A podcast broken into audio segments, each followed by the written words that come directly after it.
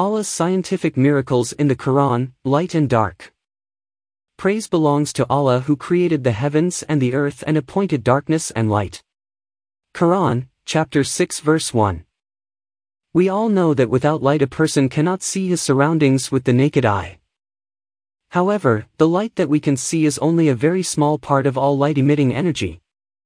There are other kinds of light-emitting energy that human beings cannot perceive, such as infrared, ultraviolet, X-rays and radio waves. Human beings are effectively blind to such light waves.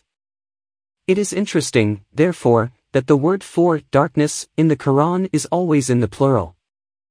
The Arabic word, thulumat, is used in the plural in 23 verses of the Quran, and never used in the singular. The use of the word darkness in the Quran indicates that in addition to those light waves we can see, there may also be other kinds. Only recently did scientists discover why the plural may have been used here.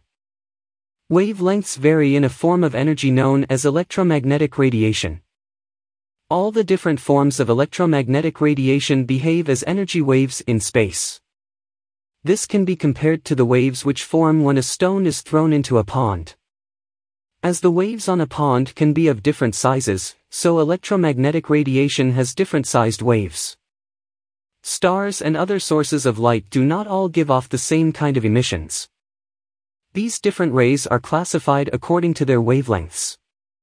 The spectrum of wavelengths is quite wide.